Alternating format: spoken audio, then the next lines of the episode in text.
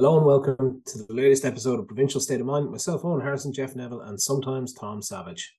Uh, this is a podcast focused on all four Irish provincial sides in both the URC and European competitions. We discuss what happened the previous weekend, what we can expect from each province in upcoming games, as well as any major off-field news. Um, as you may have gathered, uh, Mr. Savage or Savage or whatever he calls himself these well writes his name apparently this time. Um, is uh, missing this week. He has been arrested on suspicion of doping with EPO. Um, how, how that helps him in the podcasts, I'm not too sure, or his Patreon page, but he's there. Uh, we suspect Paul Kimmage ratted him out, but uh, we can't prove it. Um, I, I like so, he told he told everyone he has COVID, but like, do you know the way he texted us then in the group secretly, and he was like, "I just don't want Paul Kimmage to listen to this podcast and then slate me for my lack of knowledge." So he, really, Tom's just been a coward more than anything, I think. Um, yeah, it's it's not like he even has to write his name in this podcast. But like Tom just talks shit anyway. Like he doesn't really, you know, he he'll spend twenty minutes talking about being in the pool, then he'll say, "I didn't see this game, but," and then he'll just talk about Munster. My beloved Munster. That's yeah. it. Like, do you know? Um, so I don't know what he was so afraid of Paul Kimmage about uh, judging on this, but that was an interesting interaction all the same, wasn't it, during the week? Um, it's, it's not often you get called out by people like that. it's nice. Adds fun to it. Yeah. it's nice he was recognized. I, yeah, and someone went to the trouble because that person's name wasn't mentioned in any of the tweets or anything else. You had to go seriously search for it. Yeah, no, I'm staying away from it now because I don't want to get yelled at either. So I'm done making fun of it. I'm too uh, I'm too afraid of getting in trouble. we'll leave it there. So, what have you been up to this week, Jeff? Uh, I've gone back running. I signed up for the Great Limerick Run, as I told you there a few weeks ago, and uh, I finally got around to actually starting to to move. So I went back running on Monday. So I ran Monday, Tuesday, and today, and I honestly look at stairs now, and I know how mountaineers feel when they're looking at Everest. It's my legs are falling off me, absolutely falling off me, and I even had like this moment of like on uh, was it on Monday night I was like, right, Tuesday, I'm up the wall Tuesday. I'm very, very busy. So probably the only time I'll get to go for a run is in the morning. So I was like, do you know what I'll do? I'll get up now a quarter to six and I'll go for a run and I have the run done before, do you know, do you know, I'll have the run done, the shower done, whatever, before getting up, like at the usual time. And as the day went on, that plan obviously went out the window. And when I was going to bed, my wife was like, Are you still going for a run in the morning? And I was like, No, like I'm not a LinkedIn ad. Like, I'm not doing this. I'm not going to be that person on LinkedIn who's like, you know, don't have time in the morning or don't have time during the day. What about four o'clock in the morning? I was like, no, like I'm, I'm just not doing this. so I decided not to be uh, that person that everybody hates in the staff room, and uh, I just went that night instead. But I still regretted it. But yeah, other than that, no, my week has been properly, properly uneventful. To be honest with you, how was yours? Similar, very uneventful. Uh, I haven't taken up running, um, mainly Don't. Can't be arsed. Yeah. people people fair, run for a living. How do you do it? It's so unenjoyable. And from the stories you've been telling there, you're not really selling it well. So there's no sort of emphasis that would make me sort of want to take it up. Um, no, this week I have had car problems. So my car is giving me jip at the moment. I can only drive it about 20 minutes and then the gearbox goes into uh, emergency mode and will only allow me to select second or fourth gear, reverse sec- second or fourth gear. That's not too bad. Like you can start the car in first or in second kind of a thing. And you just yeah, need, you and you just, and you just need to give it a good G up and go straight to fourth. So it's not too bad. Another few years, you get another few years out of that. yeah. If any so car dealerships I, I are listening, this is Owen's plug for a free car, please. Yes, or just free um, sort of free repairs. I'm willing to pay for parts, but yeah, free repairs go down nicely. I'll repair it if you want. It be expensive. If you um, get me the um, parts, I'll do it. I, I don't mind. I got. I haven't a clue what I'm doing, but I'll do it for you for free, no problem. I've, I've, I can put up a YouTube video.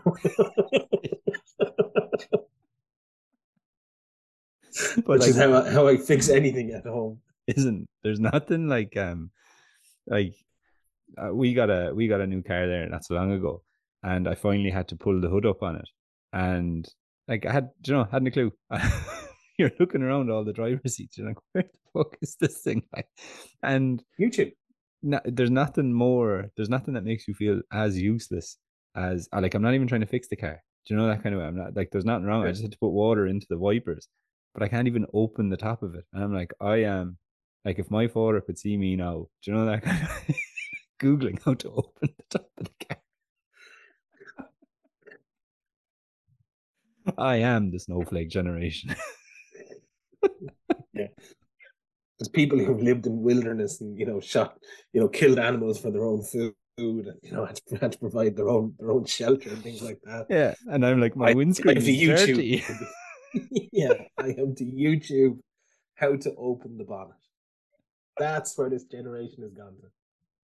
And I'm not. Oh look, I don't. Don't get me wrong. I'm nowhere near like I'm very much with you on this thing. Like I remember, and this going back a few years now, but like I remember when um, what you it, just when my when my daughter was born, trying to get the uh, child seat and fit it into the car. oh, the they're time. they're hell on earth, aren't they? Oh, until until you're sort of used to them, it, that's that's the equivalent of like coming from, I would imagine, you know, the Stone Age and be given a Rubik's cube to try and solve. and the thing is, no matter how many times you put them in or take them out, it's just like the first time every time. It's so yeah. difficult. Like I can't wait. For Tom, I can't wait for Tom Taft to do it. I'm sure he'll. Oh, that's gonna, well. that's going to be a brilliant story. I'm sure he'll take it very well. Times, yeah, the amount of times I sort of chipped skin and flesh out of my hands. I think I could have stabbed them or broken them fingers and things like that just trying to get it in, just trying to get that thing fit, fixed into the car. And like once it was in and it was somewhat secure, it was staying there. Yeah, want to touch that now. They oh, even if you're selling the car, you're like, it comes with yeah. a car seat. Don't touch that. Don't touch that. I'm warning you. Don't touch it. It's a four seater. yeah. Do not touch the car seat base. Do you think people? do you think people will miss Tom's swimming stories? We could just make them up like he does. Do you want me to pretend I'm Tom and tell a swimming story? Yeah. Okay. Yeah. Yeah, I'll, I'll go for it. I'll go for it.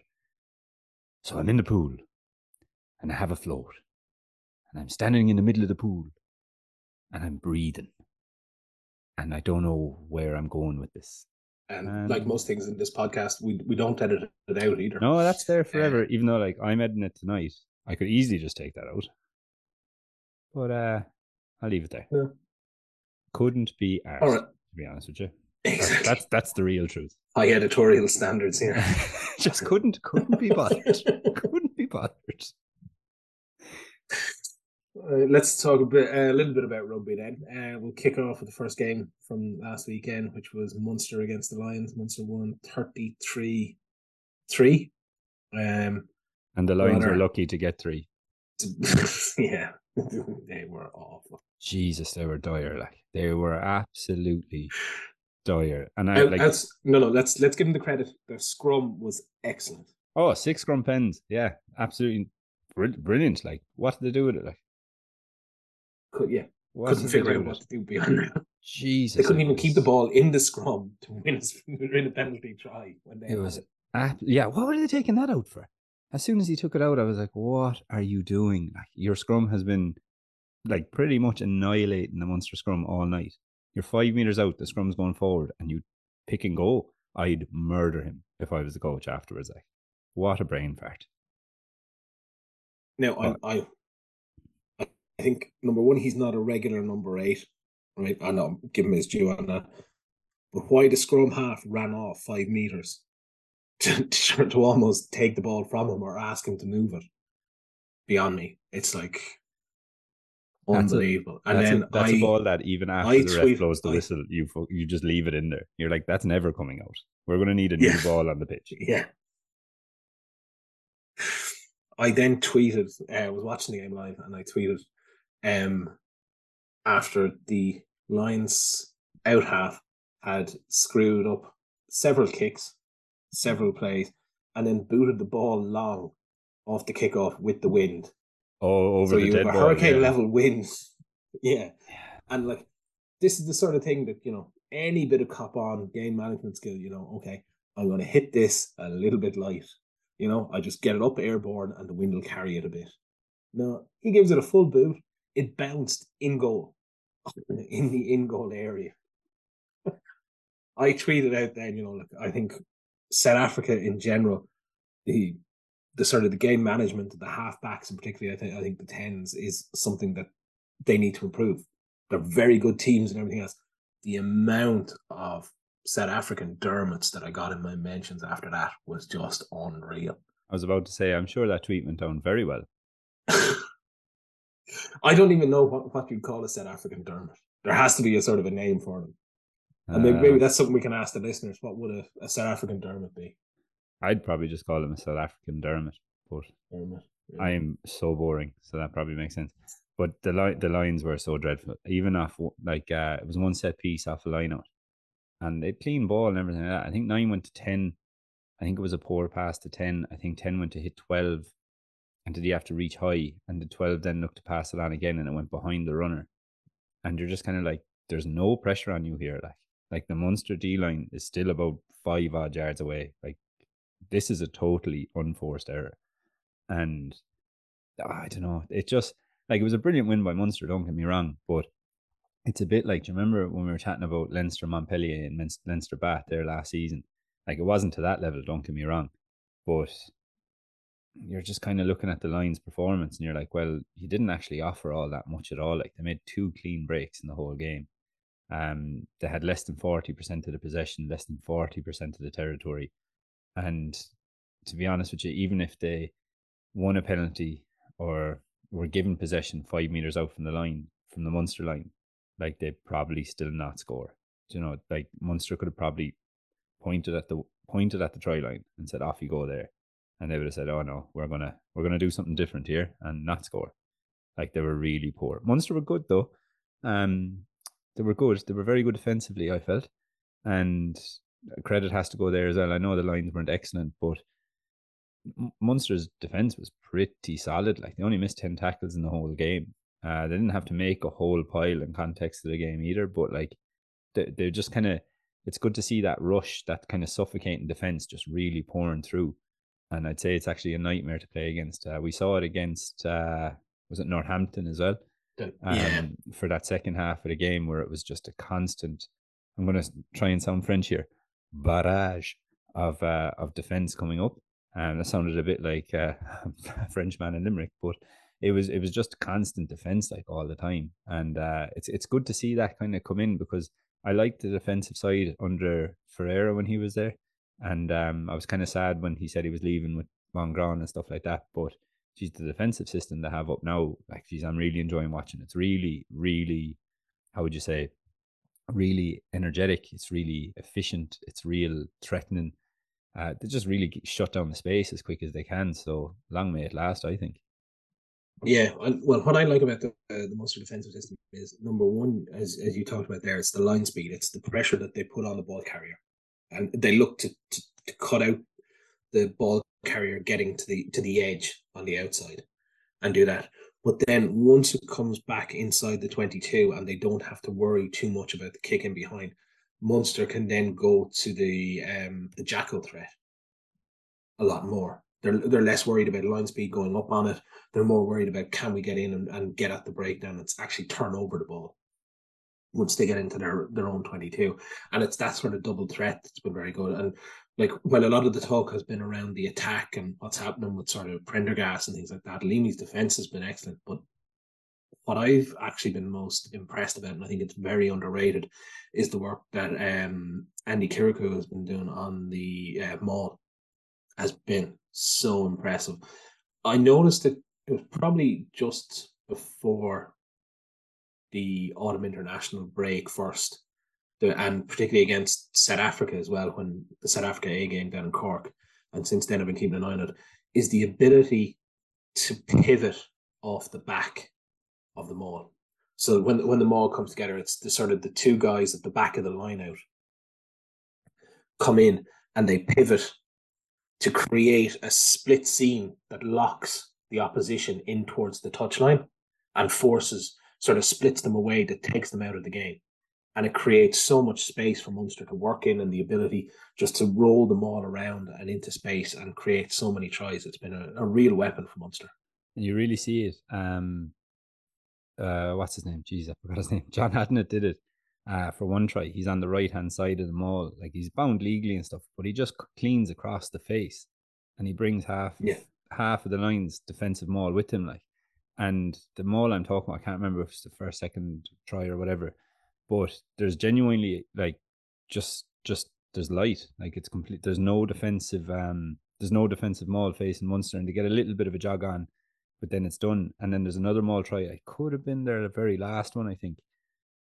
Uh, I can't remember who it was who did it. I know he's wearing a black scrum cap, but I can't remember who did it. And he again, he's he's bound to the left this time, but he just veers in, he clears around, and by the time that try is actually going over, he's actually at the right hand side with about six lines forward, just hanging out like after causing all the damage. but yeah, no, it's class. Like and it's uh, I don't know how well it's it's probably it has to be legal. You know, like they're bound, they're driving, they haven't changed their bind or anything like that. So yeah, it's I'm sure it is fine, but it just it just really cleared away the face of that maul. Like like you said, and that just that pivot came in or that turn came in, then um, it was huge. It, it was it was very good to watch, actually. In fairness. Yeah, I mean, I've been very impressed with what Munster have done, the evolution of their attack, how they're able to use the heavy sets like that in the maul. If they can continue to do this, they need to add a few bits to the to the squad overall to make it get them back to being really competitive towards silverware. But you know, it's very much on the right course for me. I suppose then outside of the the match itself, there was a couple of other things that came out through the week. Um, news, which thankfully to Munster, they're keeping stuff available to us for Wednesday. Uh, Denis Leamy confirmed that Malcolm Marx is not uh, not joining Munster next season, or isn't at the moment anyway. I like but, that the way they just know, came I, out and flat out said it. Like that's not happening, so stop. Yeah, it takes away all the uh, the speculation from it. Now maybe it just opens up who else they are talking to, but um, if it's not Malcolm Marx, but it's there. The other news then, of course, is uh, Mossy Lawler coming back to Munster at the start of next season. I think that's a, a very good appointment. Um, he's done quite well at uh, Connacht. He's sort of come up through the ranks there. He's a senior coach with them.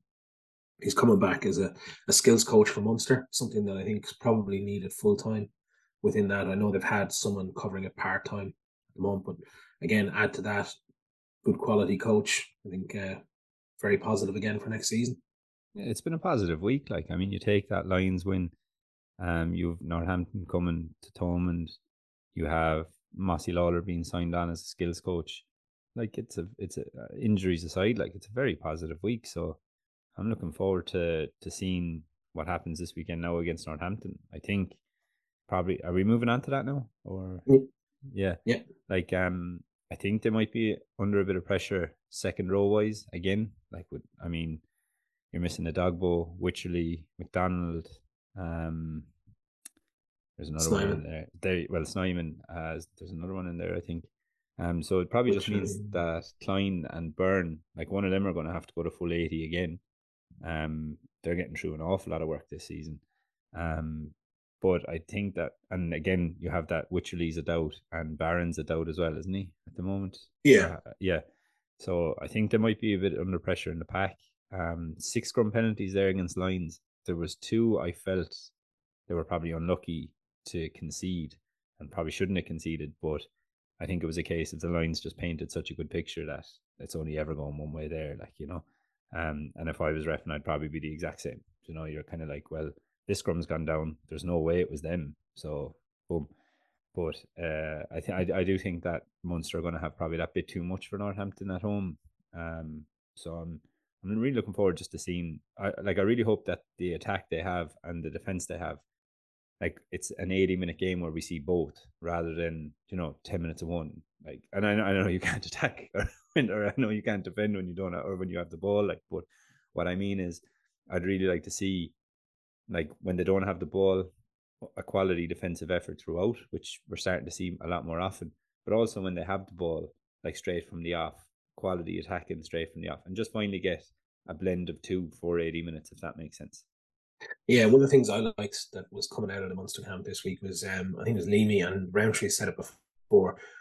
They're having some real interesting conversations about who should start and who should play. And it's it's not a case of, you know, oh, it's the Irish internationals coming back. It's this guy has done really well in this position. You know, they've talked about things like, you know, I think it was Leamy said, you know, they're talking about the back row and you know, Leamy wants a, a chop tackler in the back row for his defensive qualities, whereas someone else, Prendergast, has an idea of a sort of a link man that he wants to play in that position.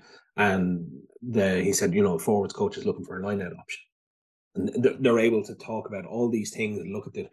It's pick a pack for the game and build it that way that they want with all the inputs. And they've got they've given so much game time to the different players now that they have those options.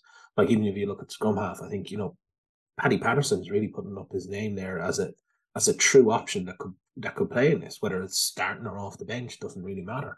He he's shown that he he suits the system that's there. Hundred percent, and it's a case of like if he was named in the twenty three, you wouldn't blink. You wouldn't be like, "That's strange." You'd just be like, "Oh yeah, he's he deserved that." Like, and that's how it should be, right? Yeah. Really. And I know you have to manage minutes, and I know that when push comes to shove, yeah, you you do you obviously have to have an image of who's playing when in and around. You know, not not totally, but you have to have some sort of. You can't just have a blank slate every week because, like, you need that continuity as well. But to to be essentially saying to fellas like, if you perform, like you're in end of. You know, if you if you if you keep performing throughout the week and you perform at the weekend, it's not a case of okay, you did really well. You will see you again in a few weeks. It's a case of like you're in until someone else takes it off you. That's huge. That internal competition is is massive. We've probably seen the most of that in Leinster in the last couple of seasons when, you know, like your your Irish starting back row might not be starting for Leinster that weekend. And suddenly, you know, there's an opportunity for three guys to put their hand up and usually they do, which just continues that internal drive. So I mean that's exactly what you want as a team. So uh, like it's it's it's great to see like and it clearly like how can I say it? It doesn't breed contempt then either. Like if you're if if you're one of the guys pushing for a spot, but you know that the guy in front of you is still performing that bit better, you can't have any argument. But if you are performing and you are getting the start, rather than sitting on a bench behind the guy you feel you're doing better than, like I'm not saying there was contempt in previous camps or anything like that, but it's it's it makes your job as a coach so much easier because you can sit down and you can be like, well, he's he's performing. It's as simple as that. Like, and if you're doing more than him, you'll be in, and it, it's so clear cut. I think so. and for the, the Saints in particular, I think Munster, looking back at that first game, Munster would have been happy with their scrum. They would have been. They were. I thought they were very solid. They won a couple of penalties there. Um, apart from when sort of the yellow cards kicked in, I think they were they were they were very good. I don't think they'll have too many worries about that they'll want to make sure that they have again the line out option, given the platform to play. They'll be looking to play a bit more. It's obviously at home for Munster this time. I'm going to go with a comfortable enough win for Munster. I think they'll get a, a five try, or sorry, a four try uh, bonus point out of that. Yeah, I'm five points. I'm going to go with the same. To be honest with you, um, I th- I just think they'll have too much for it. To be honest, and I'm pretty sure if Tom was here, he'd say the same too. So it's probably three for Munster this week. Big Munster. Right, we'll move on then. Benetton won 31 29 in Italy on Saturday lunchtime. Big, big loss for Ulster. Um, they were ahead with what, six, seven minutes to go. Gave it up against yeah. the team with a yellow yellow card. Yep. It's not looking good for Ulster at the moment. No. And like that's the thing. That's what got me was like it was like as a neutral, if you're a neutral, it's an unbelievable game to watch. Like it was you know, it was, it was so balanced. Like, and there was, there was, do you know what actually I think cost Ulster the biggest was uh, nearly with every turnover they had, they were conceding tens of meters with just big, massive, long kicks down from Benetton. Like, Benetton had no interest in kind of, you know, transitioning into attack. A, lot of the time, they had no interest in transitioning into attack and trying to create something off a turnover. They were just like, we're going to pin you down there with every single turnover. And there was one kick chase they had, and I think it was Michele uh, Lamaro who came up with the ball afterwards, but it was about a 40 odd, 50 odd meter kick chase. A tackle was made, and Lamaro straight over that ball. And like we, we said last week that this game was a, a banana skin for Ulster. It turned out to be. But finally, when they went ahead with that Maul try, with about what I think it was like just over five minutes left, maybe, and you're kind of thinking to yourself, okay, you're you're two points up now against, or sorry, you're yeah, it was it was a point up. Sorry, you're a point up against a team now with a yellow card. Just receive kickoff and just hold on to that ball for like just cheese the clock, and you know they give away the penalty, they kick that, game over, and you're kind of like, geez, how did how did that slip away? Like, do you know that kind of way? Like, it's even though it was a high scoring game, you're kind of like, it's you're so close. Just finish this out, and yeah, like you said it. I mean, it's it's not looking good for Ulster. I mean, they now have to go away to La Rochelle, Sale at home. They've Stormers after that in the URC, and if you're looking at their run of games, like it's it's a tough run of games. Like it's it's it's not getting any easier for Ulster. Like and uh, like even after that Stormers game, I was only actually looking at it earlier at the the the running they have, and I'm actually just looking for it here because the likes of Munster and like Leinster, it's not too bad, bar the ending. Or Connacht actually isn't too bad as well. But like you have La Rochelle, you have Sale, you've Stormers, you've then Glasgow away, potential to be sticky because that's a spicy affair. You've Cardiff away, again, I think Ulster are the better team, but they're just in a place. They've Bulls at home, they've Dragons then at home, probably should win that, and then they've Edinburgh to finish, who are currently sitting in eighth place. Like so, I mean, it's not a straightforward end to the season either by any stretch. And they have the rearranged game now with the Sharks. Oh, the, the Sharks! Yeah, February. yeah. Sorry, I forgot about that as well. Yeah, they have to they have to travel down to South Africa in the middle of the Six Nations. Ireland are playing Italy on on that same day. So they may be without some of their fringe players that may be getting a run in the Italy game.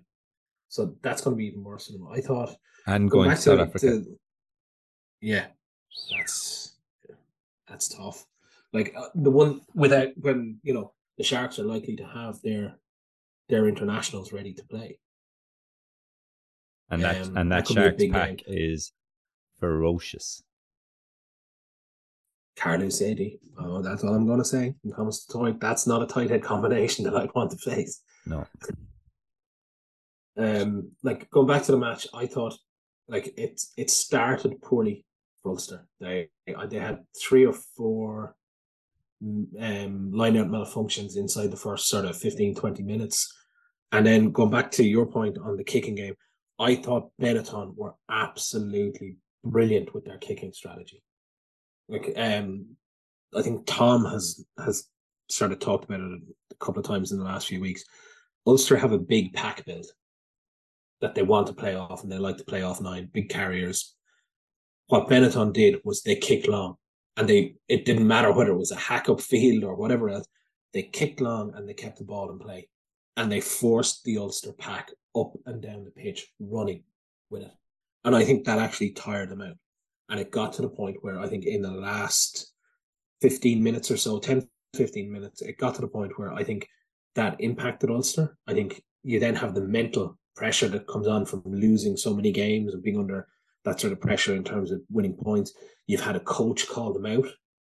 Like you've had Dan McFarland coming out and saying, you know, this is not good enough. He's had a right pop with the players and saying they need to fix it. And you're you're getting to a point now where what exactly do Ulster have to do? You made the point, I think it was last week, um, Jeff, where you said, you know, this is getting Connacht last season, where they just got into a rut, into a, a situation whereby they just couldn't buy a win. And it wouldn't matter what way it comes out, you just have to get it. I think Ulster have got that win in terms of Connacht. Connacht, Carty missing that conversion to draw the game was Connacht's way out of it, and they could bounce back from that but it has just kept sliding. They have two games coming up now in the European in the Champions Cup, which effectively mean nothing because unless they win probably both, they're out. It'll be be unusual to get through. I think with one win on it. Um, so I'd say they're they're probably out unless they win both. That's away to La Rochelle, home against Sale. That'll be tough to get. I would say eight eight to ten points out of that. I I can't really see it then you you've got these games. if it doesn't start changing around pretty soon, they're looking at a slide that could see them outside the top eight. It's it's it's a long shot, but it could happen. I think I think they will finish in the top eight of the URC. I think I think Europe, unfortunately, like you said, is probably a step too far now at this stage. I do think they'll finish top eight of the URC, but at the same time, I think Ulster and probably Ulster fans now won't like me saying this, like, but you just have to keep trusting the process. I think I said this last week as well. You can't, oh, we did because we talked about throwing the baby out with the bathwater, but like you, you can't just up and change something in January of a season. Like you can't look at it and say, well, this isn't working, or like just because it hasn't worked in the last maybe five odd weeks, and and just you know get rid of this coach, get rid of that coach, get rid of the head coach. Like, who are you going to get in at the same time? You know, and you you look at the time of the season, the World Cup only around the corner.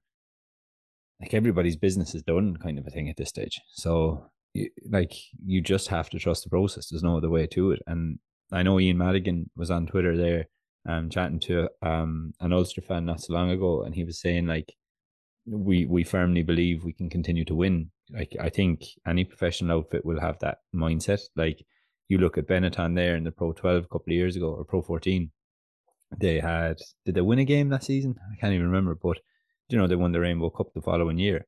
And I know the Rainbow Cup is not equal to the URC. I'm not saying that it is or it's not equal to Europe, like, but they didn't change anything massively in, in their game. They just kind of trusted the process and continued continued the way they went.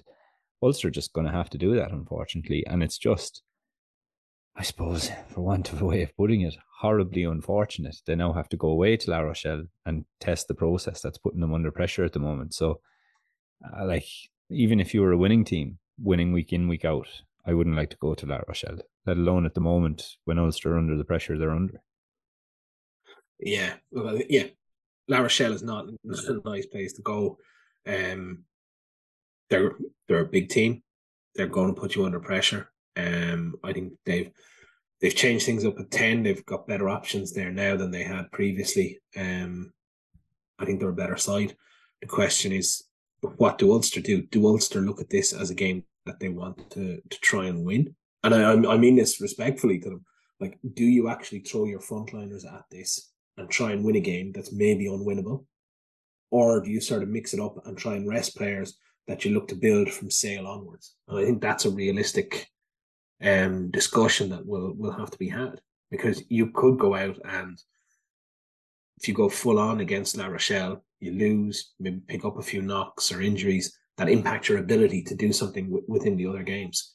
Um, I I would hope that they they do give it a shot. They do try and get some sort of form back together um, on it, but there's only so far that can go. It's you you know as you said, you can't change everything, but if, if what's working now, you have to make some tweaks to it to try and come back with something. They need to alter. There's something within their tactics to try and do it. Here's a question for you. You're the coach. Do you do what you said there a second ago, as in rest players for La Rochelle and focus on Sale onwards and kind of, I don't want to say write La Rochelle off, but certainly say, like, okay, we're not focused on this now? Or do you go for it do you look to seek a win, which would be enormous?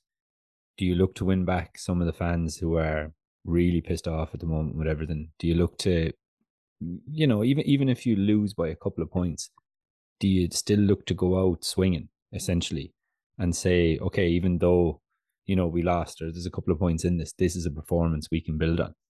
I I would look to concentrate on the Sale game is what I would do. I would I wouldn't be talking about sending out a reserve side, but I think you I think you rotate some players within that, like, and you, you see what's there. I mean, like, what are you going to learn from from having Billy Burns play another game at ten? There. Well, you know, do you start if, Doak? If he doesn't start, Doak probably starts. To be honest. Well, yeah, uh, but I mean, like, this is it. If you're if you're if if you're going to put Doak at ten, look, you may you may as well send Jake Flannery somewhere else at this point. Like, you know, He's he's, and I, I mean this with the, with no disrespect to Jake Flannery, but it's the way Ulster are treating him. If you don't give Jake Flannery game time pretty soon, why the hell are you paying him a wage? He's. I actually only looked it up there the last day. He's played 68 minutes in three games for Ulster so far this season. Yeah. 68 minutes. Something tells me he's not starting against La Rochelle this weekend. And I'd be interested to see what Madigan's game time would say. He hasn't got much more. He's injured though, isn't he? He only he, yeah, but he, that's what I mean. Oh yeah, sorry, yeah, yeah, yeah. But um, he I think he warmed up there last weekend at the start of the game for he, the first time in a while. In, he's back in contention this week. Oh, so, is he? Oh, I mean, okay. like it's okay. it's yeah. Um, he's back to back to training and, and in contention uh, this week, as, as as far as I'm aware. Let me just pull that up. Uh, I know they're missing Maddie Ray and they're missing Rob Baloucoune as well. Marty Moore. So Marty Moore's out for eight to nine months. Um, they have um, who's it? Rob Baloucoune is also injured. I think um, coming back from injuries, Rob Herring, Tom O'Toole, Alan O'Connor, and Ian Madigan. They'll be integrated back into training uh, this week and will be uh, monitored for selection. Okay. I imagine the first three anyway, Euro O'Toole, Herring, O'Connor. Like if if if Ulster are targeting that game, they I think they'll be involved. And then Madigan maybe off the bench, maybe. Yeah, and some something like that. But as I say, I think you do something. Do you, do you give Cooney a rest? You play Doak at nine, and either Burns or maybe Madigan at ten. Do you you know? Do you start McCloskey? You, you know he's played so many minutes within that team. There's others there that you know. There's the likes of um, Henderson. I know he hasn't got a, a, massive amount of game time. He was injured for a while, but you still have to mind his minutes over the over the Christmas period. He's played quite a bit of that. Um, if I was the coach, and things you said, you're expect you're almost expected to lose this one. You're on a bad run. I think you try out new players to give them a chance because he's stuck generally with the same guys within the team. Um, I think you give guys a chance to play, and then you look to make a big effort against Sale in the last game. It's your last home game. It's effectively your only home game in Europe this season. I think for for Ulster, if you think of it that way, you need to have the crowd in. They, like the the first game for all the various reasons and the investigation, which I think still has to come out of that. Um, you know, you've you've got one chance to get the, the the folks in. I think you put out your strongest team against Sale, and then you try and carry that forward as much as possible to try and get momentum. What would you do? I actually don't know, to be honest. A little bit of me is thinking, well, like we've every chance of winning. Like if you're the coach and you're the players, like that's hundred percent your mindset. It has to be at the professional level. Like, and be it naive or be it silly, like like why play the game if you don't believe you're going to win it? So a little bit of me is like, oh well, we'd probably go for it, but like you said, the latter also makes perfect sense. You know, it's it's a case of you're damned if you do, damned if you don't, kind of a thing. Mm. I know, I know that's a real politician's answer, like, but it's a tough, it's it's it's a tough one. I suppose we'll know what in the next day or two anyway. Um, I hate recording this when the teams aren't announced. I genuinely hate it. Um, but anyway, like everything we talked about there could just me- be meaningless by by lunchtime Friday. You know that kind yeah. of. Um, who you who do you see winning it? I can't see past the bonus point win for La Rochelle. Yeah, I, I, I think it's going to be a win for La Rochelle as well. To be honest with you, and uh, I think Tom Tom said Ulster. I think did he say Tom, Ulster? Ulster Tom, Tom, Tom, said Eel, Ealing Trailfinders. Ealing Trailfinders. Um, well, yeah, look, he probably I, I, I he actually hasn't sent in a text with his choices, but I imagine he probably would go with La Rochelle. Um, we'll be kind this week yeah, because he's so. he's running scared like a little boy. So um, yeah, so that brings up. Ooh, Len- after me. oh, I was given out to on Twitter. Ooh. Um, so that brings up uh, Leinster Ospreys, I believe, does it? No, Connacht Sharks. Oh yeah, was the game okay, before yeah, that. Yeah, sorry, uh, yeah. Grand Connacht game. won 24, 24-12. Yeah, and probably like, could have been a bit closer if Sharks had. Sharks like it was, it was it was twenty four nil after an hour, like so it sounds close, but yeah, I mean, kind of probably switched off in that last quarter. Um, you know, they had the bonus point try, twenty four points up, like you know, I think it was a was there maybe like 19 minutes left or something like that when Van Rensburg scored. So like you know the game was over more or less. So probably just switched off a little bit. It's probably i go as far as to say that's probably Connacht's worst fi- final quarter of the season so far.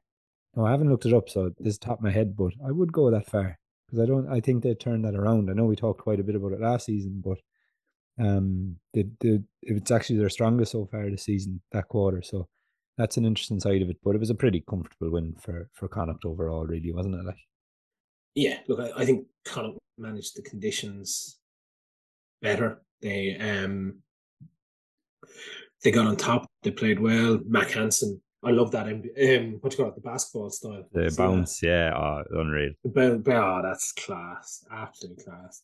Uh, I mean, look, Connacht were the better team. They they managed the game better. They played it in the right areas.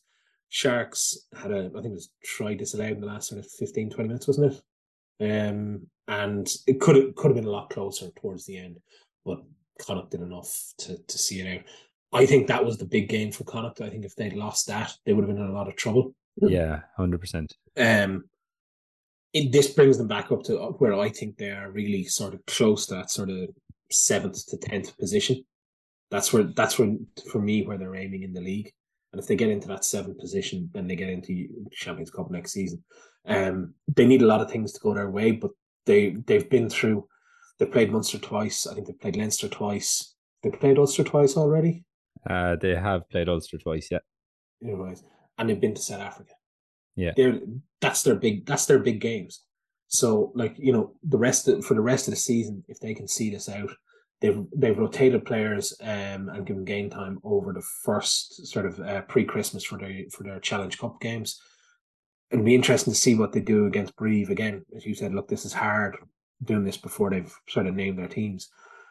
I I think Connacht have a good chance to, to get a decent run at it and make a make a play for that seventh or eighth spot and get into the the Champions Cup knockouts.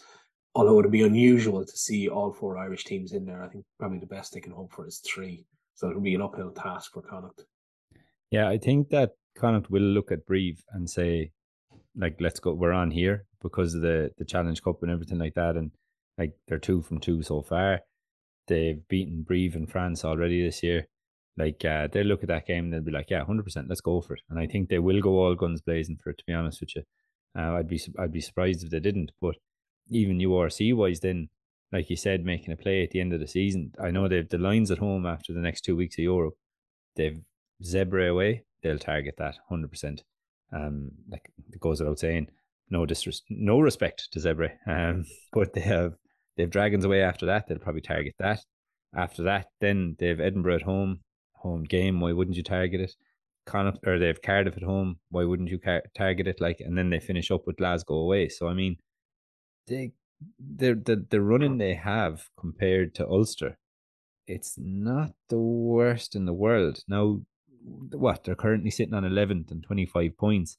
Eighth is thirty points. So I mean, it's only a bonus point win between them uh, between Edinburgh, let's say at eighth, and Connacht in 11th, and they both played 12 games. You know, neither has a game in hand or anything like that. So, I mean, I know Sharks have two games in hand, and I know there's a couple of games in hand, like Glasgow have one and Ulster have one, etc. But, I mean, with the running they have, it's not out of the realms of possibility for them to finish top eight either. Like, it's, I'm not saying it's an easy thing to do, but it's certainly doable. Like, I think I think it is doable. I think where they may end up is sort of in around that eighth, ninth spot.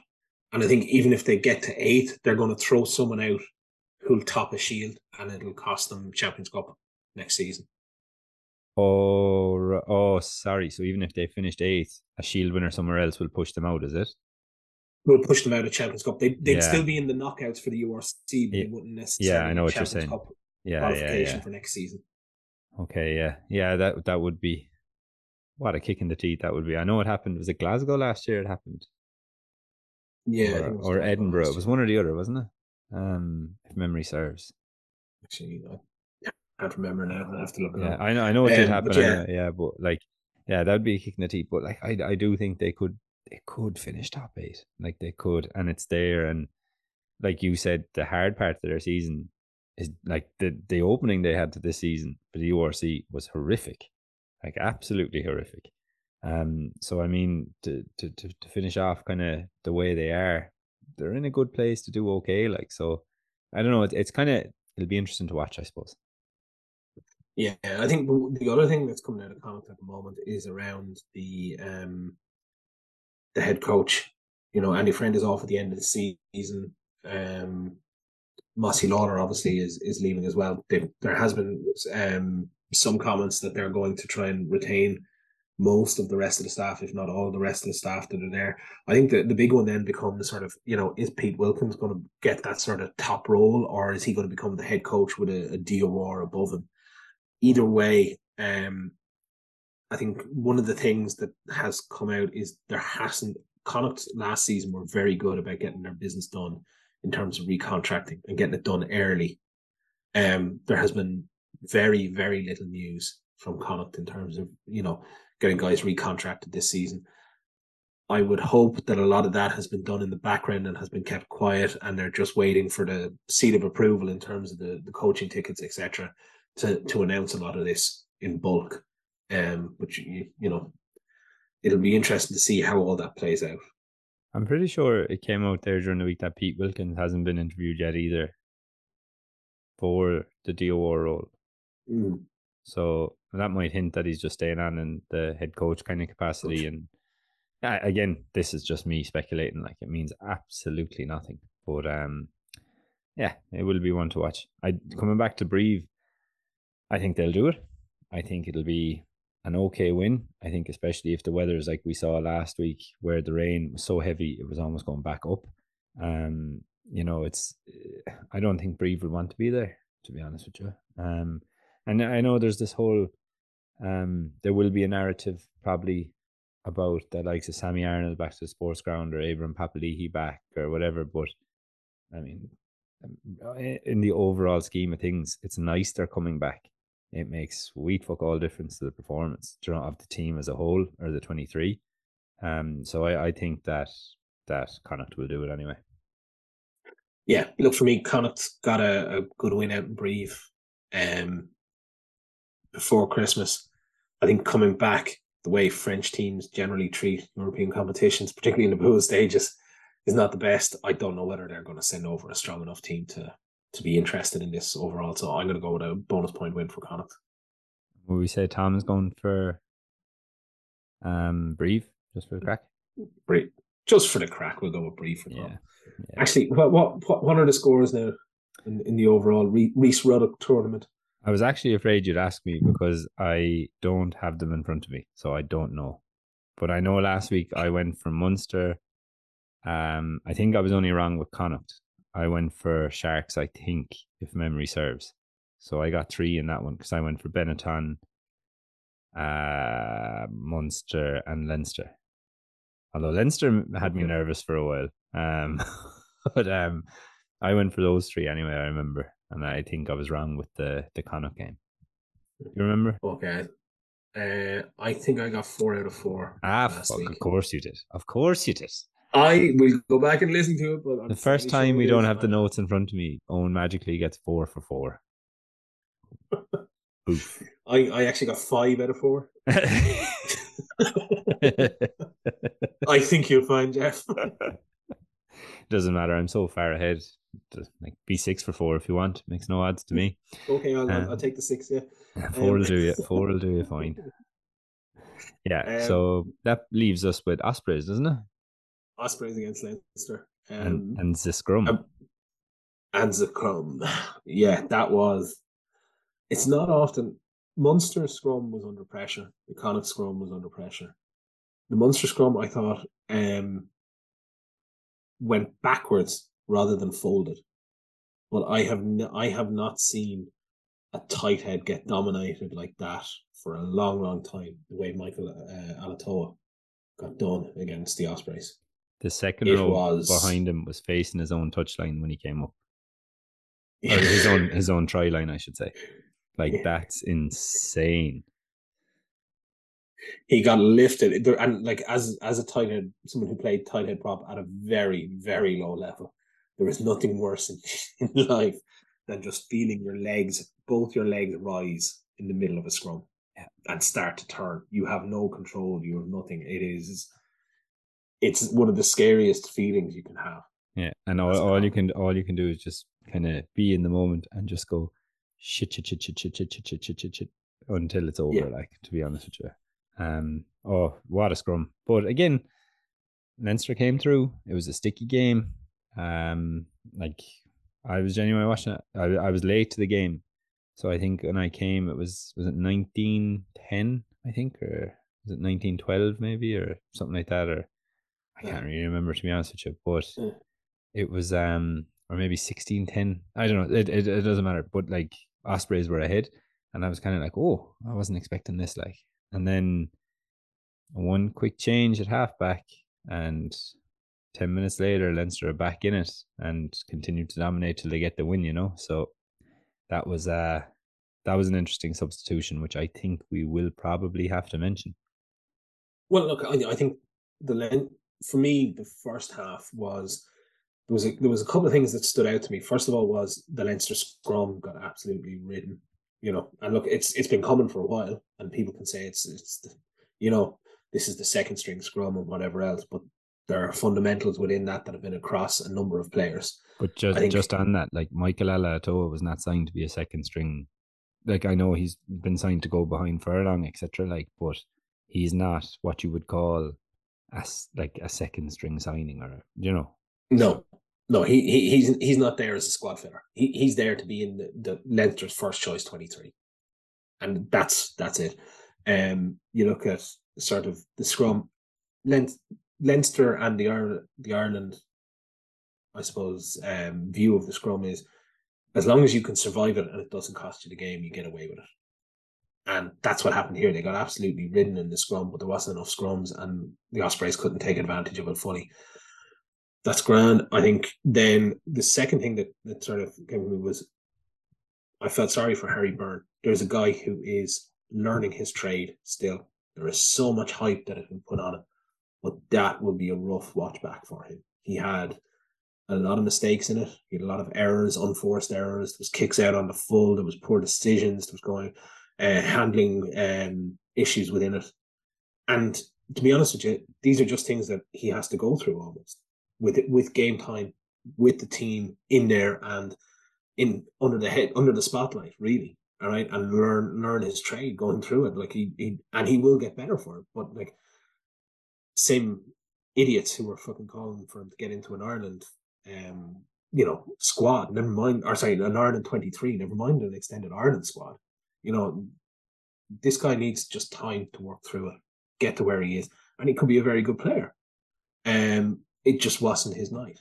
I think then you look at the impact off the bench when when Leinster went and they brought the likes of Van der Flier, they brought Sheehan back on. Came off for a couple of minutes, they brought him back on. So it was like you got uh, Van der Flier, uh, James Ryan, Sheehan came back on, and particularly um, Ross Byrne changed it up. Ross Byrne is not your Freddie Michalak. I'm going to you know start a running backline and get a backline moving, and we're going to run all these great moves and score from under our own post. What he is is a very good out half that knows his limitations but can execute when he needs to within a certain style, and that style suits Leinster. And he is, I think, the best choice for that behind Sexton. He came on, he didn't necessarily do that much fancy stuff or, you know, anything necessarily, I would say, outstanding. But what he did do was he stood in the 10 channel. He took the ball. He didn't make mistakes. He delivered when he had to. And he was demanding of the ball and controlled the game. And that's the difference, along with the quality that Leinster brought off the bench to blow away the Ospreys in the last sort of 20 minutes. It was a game where I think you're watching it and you're like, for the league, let's say, for the URC as a league, you're kind of thinking, if Ospreys win this, like, what a scalp. Like, this is a real attraction for the URC. But at the same time, I think you're kind of watching it and you're like, you see Leinster just that last 20 minutes, just flex, just win that game. And you're like, there it is. You know, that's it. I don't know how to describe it. Like, it's, it's almost like a feeling of security. Like, okay, things are all right in the world again. You know, the, it, this, this upset isn't going to happen. Like, and yeah, I don't know. Like, yeah, I felt Ross Byrne was very good when he came on. You, you actually said the word I was thinking. He just demanded the ball and he just put huge pressure on Ospreys as a result. Um, now again, in terms of an Irish ten shirt, I think people will be getting ahead of themselves to say, look at the impact he made there. Um, like he's not doing it against your La Rochelle's, like or your your Sale Sharks or your Saracens or whatever. Like, And until that happens, for me, it's a different conversation. But just a huge difference, just a huge swing. And yeah, the the other guys around him as well. Like, but I mean, the ten puts you about the place, and he he he puts the game, he unfolds the game. Let's say so. No, I, I felt he was very very good when he came on. I think Leinster, well, Leinster, I was about to say I think Leinster are in a good place. They're obviously in a good place. Uh, pretty much goes without saying. But heading back into Europe now, like and over to Gloucester, I mean, I think it's going to be a tighter game than we saw in the RDS. Like, I mean, it simply has to be, uh, considering who Gloucester sent over the last time, but or the Gloucester management, I should say. But I mean, at the same time, even though Leinster are missing, let's say they're missing Henshaw and Charlie Ngatai, right, from who, who would probably fill in at twelve. I mean, regardless of who they play ten, it's probably going to be Ross Byrne. Let's be honest here. Um, and it's probably going to be Ringrose at thirteen.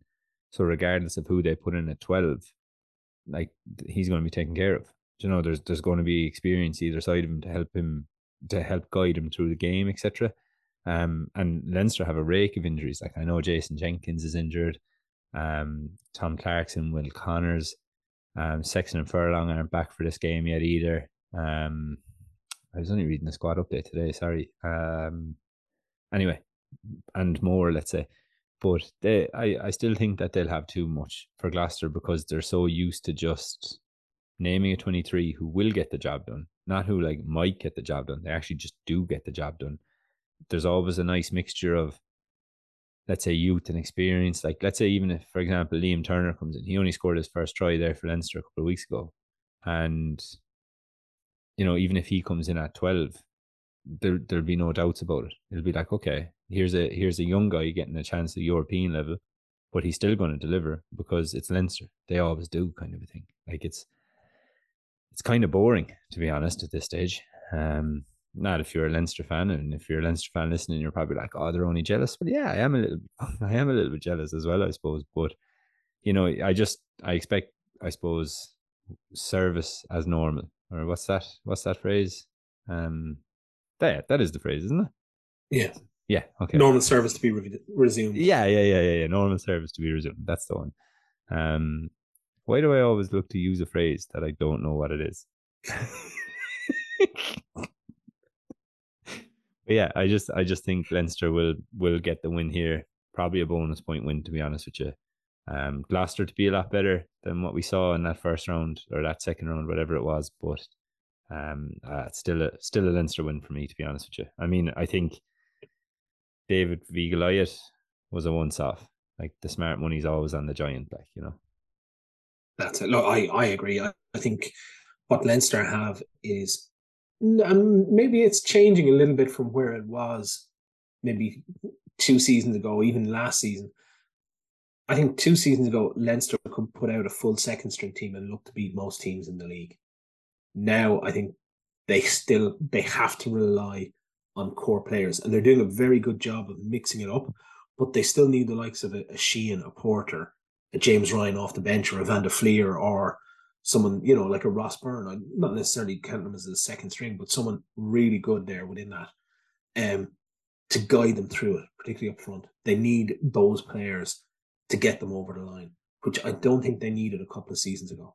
Um, and that's maybe showing that some of the other teams are making developments forward in what they're trying to do and getting closer to Leinster. They're nowhere near it. No other team could go through the league and sort of rest half their players and be and hope to be win as many games and as many sort of bonus point wins as Leinster have done. No one else has that squad available to them. But I think the, the gaps are starting to to sort of to close a little bit on that.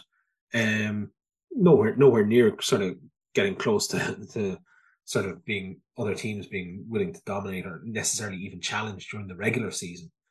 But it's I think it's good for the league overall. Gloucester going to get steamrolled, I think, no matter what team Leinster put out. And I would worry for the likes of Gloucester. I know it's at home and they'll probably put up uh, a strong team and a bit of a performance. This Leinster team, once they get going, they generally don't take the foot off the gas they've like you've seen that with some of the, we've seen that with some of the really big wins they put up you know 60 70 80 points on teams i'd expect them to continue to do that um and I I fully expect that they'll have a, a bonus point win on Saturday lunchtime. Was it that? I think it was actually Gloucester they played uh, the last time when Sexton came on. There was about I don't know ten ish ish I think left, but Leinster got a penalty. I think like right at the death. Do you know what I mean? Like I think clock was ticking into red kind of a thing, and Sexton's like, "Yeah, we're going for the corner," and like you're a million points up, and he was like, "We're going, we're going for touch," and it was like, "Oh man, like come on." there's Stop, no, they're already there's dead. no need for this kind of a thing. Like you're actually just being mean at this stage. But yeah, they they don't stop and they're ruthlessly efficient. Um, if if they get a sniff, regardless if they're ten points up or if they're thirty five points up, they play the exact same way. And it's it's probably the biggest nod I have to Leinster is the fact that do you know sometimes when you see teams kind of either get a big lead or come back into a game, whatever, and they suddenly change the way they're playing, they either just stop playing or protect the lead or kind of they, they just change what they're they were doing that got them there, if that makes sense. Leinster will just continue. Like it's it's almost robotic. And uh yeah, I, I, yeah, it's going it's going to be a Leinster win. A decent performance from Gloucester, don't get me wrong, but like definitely a Leinster win, I'd say. I think in fairness to Tom, as often as he likes to give kudos to other teams, I think he'd say Leinster win as well. Yeah, I think so. Okay, yeah, I can't I can't see beyond it. So we're going for uh three, three for Leinster. Three, three for Leinster. Three Irish wins for the for the weekend then. Yeah, and uh, and La Rochelle, I think. That's it, isn't it? We'll yeah. count yeah, we count that as a sort of a half Irish win for Rog, Donnacha Ryan. Sure. Ultan Dillane, why not? Yeah. Let's go yeah. for it. Let's go over that. Right, and uh, before we finish up, then we'll talk a little bit about the uh, women's interpros. Started last weekend, so there was big wins for Munster and Leinster. Munster beat Ulster thirty four 0 and Leinster beat Connacht 38-10. Um, I saw little bits of the both games. Leinster looked um very good uh, in their 38-10 win over Connacht. Um, saw that live on I think it was Tina G, wasn't it? Had that, had that TG Carr, yeah, yeah, uh, yeah. I'm old school. I'm old yeah, I was I was just thinking, Tina yeah.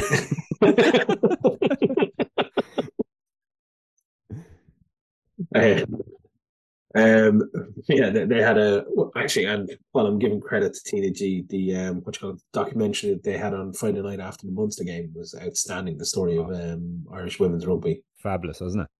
Absolutely fabulous. Uh, that was absolute class. Going back through the, the sort of the from in almost inception of the Irish women's national team all the way through, people who've contributed to that, the big wins, and some of the some of the downsides that have been seen from it. But I thought it was extremely honest, really well put together, and told a fantastic story from the you know from the players and the people involved from their own words. It was superb documentary. Probably the best thing about it was how raw it was. Like I think if it was made about Irish rugby now or a province now, it would be quite you know what they were saying would be quite polished. Like oh I can't say this, can't say that. Whereas this was like just brutal honesty from the off, and it was so raw. Like that. That for me was probably. It reminded me of. Do you remember the Connacht documentary? Uh, this was years ago. Um, I think it was their first foray into Europe, and did they beat? Was it Quins maybe or? I remember Toulouse was in their group. Yeah, I can't. I can't remember who they beat. Like, but that that documentary that year, there was one on Connacht, and like it was just raw like like it was there was no no punches pulled kind of thing. So it was it was yeah oh geez it was a fabulous production. So fair play to everybody involved. If you're listening like it was it was absolutely brilliant. And if you haven't seen it folks like sit down and on TG Carr player uh, or Tina G player and get just sit down and watch it. It's fabulous production but uh no the games yeah I mean to be honest with you I don't think anyone saw different score lines happening. I thought, to be honest, the Munster or the the Connacht Leinster game would have been actually a wider score line. Like it took Leinster an awful long time to get going. Was it about half an hour in? It was still in little, and you're kind of watching it, and you're like, ah, like it's it's a matter of time before this kind of kicks in. Like now, I I, I know the score lines were somewhat. You know, there's only six points in the difference uh, in the points difference of both score lines. Like, but Connacht will definitely take an awful lot more than Ulster will. Um, I think even before the, the the competition started, you know, it was it was very clear that it was going to be between Munster and Leinster, and kind of the the games were quite funny though because Munster started really well and then kind of died off a little bit, whereas it took Leinster a long time to get into the game. So I mean, Munster play Leinster now this weekend. For me, whoever wins this is probably going to win the the, the tournament or the championship, like. Um, but it, it's going to be an absolute belter. Um, for Munster there last weekend, Dervla Award started at number eight, went into hooker, two tries, like a fabulous game, like a fabulous game. I actually, I was actually talking on a different podcast there the last day, um, about her, and she always reminds me a bit of Heinrich Brüssow for South Africa back in the day. Like you see her in the back row, and you're kind of like, okay, maybe you're you know, like you've Maeve Óg O'Leary beside her, you're kind of like, okay, just a bit smaller in stature, like, but as soon as ball's in hand, like Jesus, what a runner! Like, um, she and she and even to be able to swap, like I know she does play hooker as well, like, but even to be able to swap into hooker then later in the game, like that's a nice little facility to have. You know, to have a player like her who you know can go the full eighty, but can also switch into hooker as well, and just and just keep that ball carrying and keep that defensive prowess as well, like on the pitch. So no, she was she was absolutely brilliant. Um, it was I like I suppose the the games kind of and I maybe I'm wrong in saying this like, but I suppose the two games as well kind of highlighted the disparity of the AIL as well. Like it just kind of felt like that carried on a little bit more.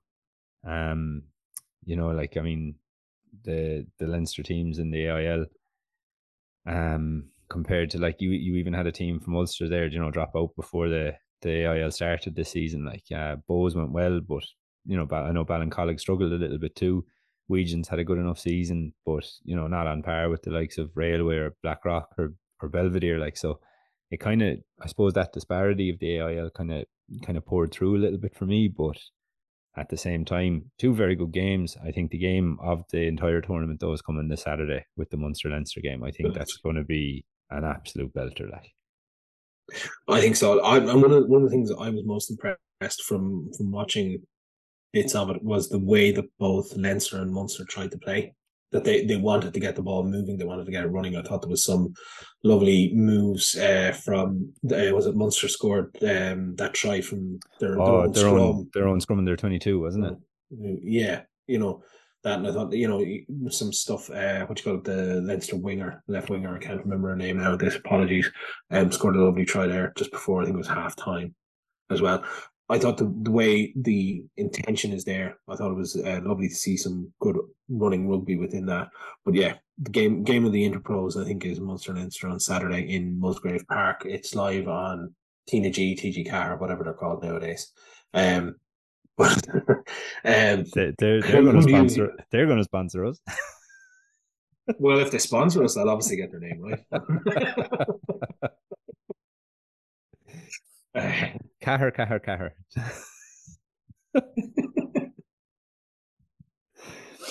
um, are we are we are we going for? What do you have for that? Are we adding these to our predictions as well?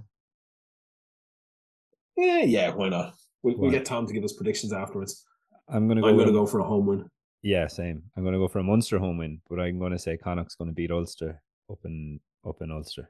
To be honest with you, I'm gonna um, I'm gonna go to say I unfortunately I didn't see enough from Ulster in the game against Munster that would show that they're maybe or, or say I saw more from Connacht in their in their defeat to to Leinster than I saw for the Ulster give against Munster. It's hard maybe just off that one match to base it because um, there, but based on that, I'll, I'll go for Connacht as well in the second game. So the six points up for grabs next week. Six games. Six points up for grabs. S- same same as the number of points I got for last week. Yeah. um, I think I think we've covered everything really, haven't we? Yeah. So, apart from, hopefully Tom will be out of um, doping prison. Uh, for next alleged, week. can return. Alleged, alleged doping prison. Alleged. We've been in yeah. enough trouble. Allegedly. Uh, so we'll round it up there, folks. Thank you very much for listening to our ramblings and for supporting podcast. Please do rate review the podcast, whatever platform you listen, as it really helps. And also be sure to share it on social media. Hope you have a good week. And at least two of the three of us will be back next week to chat again.